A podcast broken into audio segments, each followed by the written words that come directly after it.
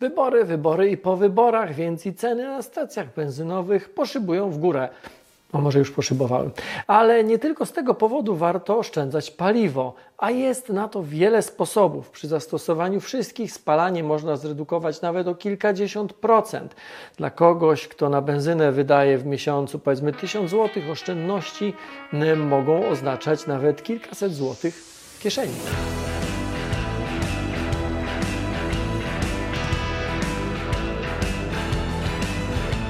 Sposobów na oszczędności jest wiele, ale najwięcej chyba da się zaoszczędzić na albo nie. Ten sposób wrzucę na sam koniec.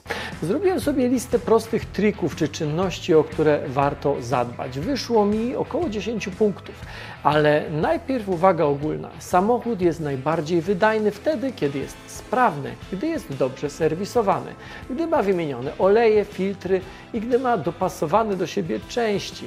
Wydaje się to być dość oczywiste, ale wolę o tym wspomnieć właśnie kontekście oszczędności.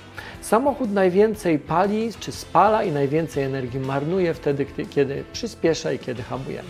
To oczywiste, że czasami trzeba ostro zahamować, a czasami mocniej przyspieszyć, ale są osoby, które to robią chaotycznie i zbyt często.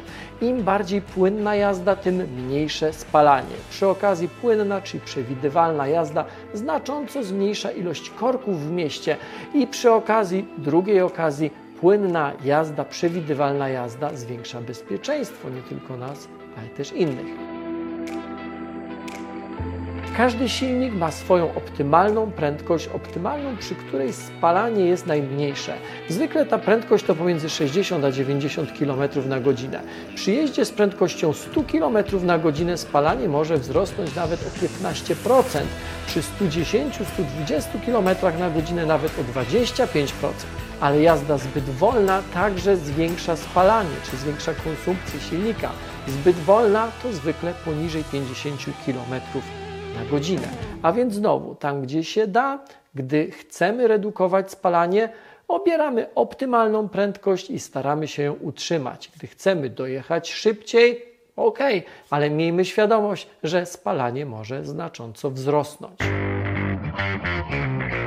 Nagłe przyspieszanie po to, żeby za chwilę ostro hamować.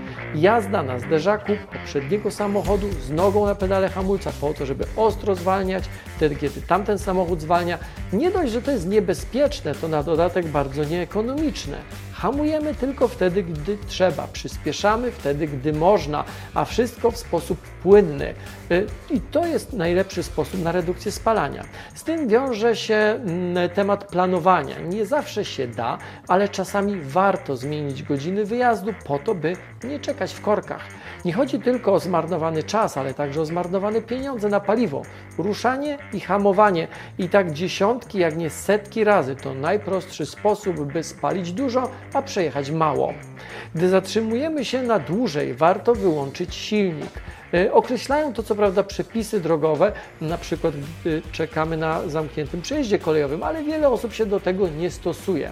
W wielu samochodach silnik wyłącza się sam. To redukuje ilość spalanego paliwa. W ten sposób może nie zaoszczędzimy bardzo dużo, ale zredukujemy emisję. No właśnie.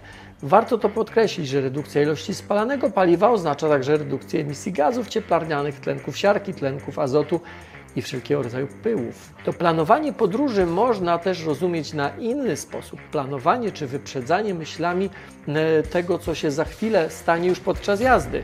Gdy widzimy, że światło na skrzyżowaniu zmienia się na czerwone, warto ściągnąć nogę z gazu po to, by nie hamować tuż przed samymi światłami.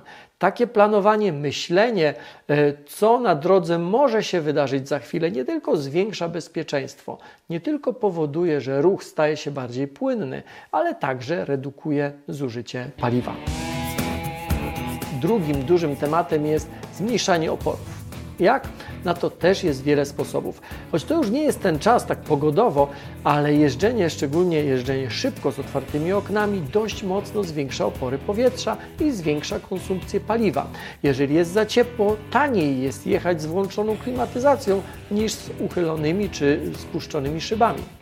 Wszystkie dodatkowe elementy, takie jak jakieś bajeranckie spoilery, dodatki czy doczepiane na dach bagażniki, zwiększają spalanie. Jeśli ich nie potrzeba, lepiej zdemontować. Bardzo ważne, żeby utrzymać odpowiednie ciśnienie w oponach. Dobrym zwyczajem jest sprawdzanie tego regularnie. Czasami na oko nie da się ocenić spadku ciśnienia w oponie, mm, a niewielkie zmiany tutaj mogą dać duże efekty w portfelach, bo za niskie o pół bara ciśnienie w oponach, e, za niskie w porównaniu z optimum, może zwiększyć zużycie paliwa nawet o 10%. No i masa. W standardowym samochodzie wzrost masy o 50 kg to wzrost spalania o kilka procent małe kilka, raczej 2-3 niż 8-9. E, Warto więc spojrzeć do bagażnika, czy nie wozimy tam przypadkiem zbędnych kilogramów. Ile na tym wszystkim można ugrać, a w zasadzie zaoszczędzić? Kilkanaście, a nawet kilkadziesiąt procent, czyli nawet kilkaset złotych w miesiącu. Moim zdaniem gra jest warta świeczki. Jeżeli podobają Wam się filmy, materiały Nauka to lubię, to możecie nas wesprzeć, chociażby klikając przycisk Wesprzyj.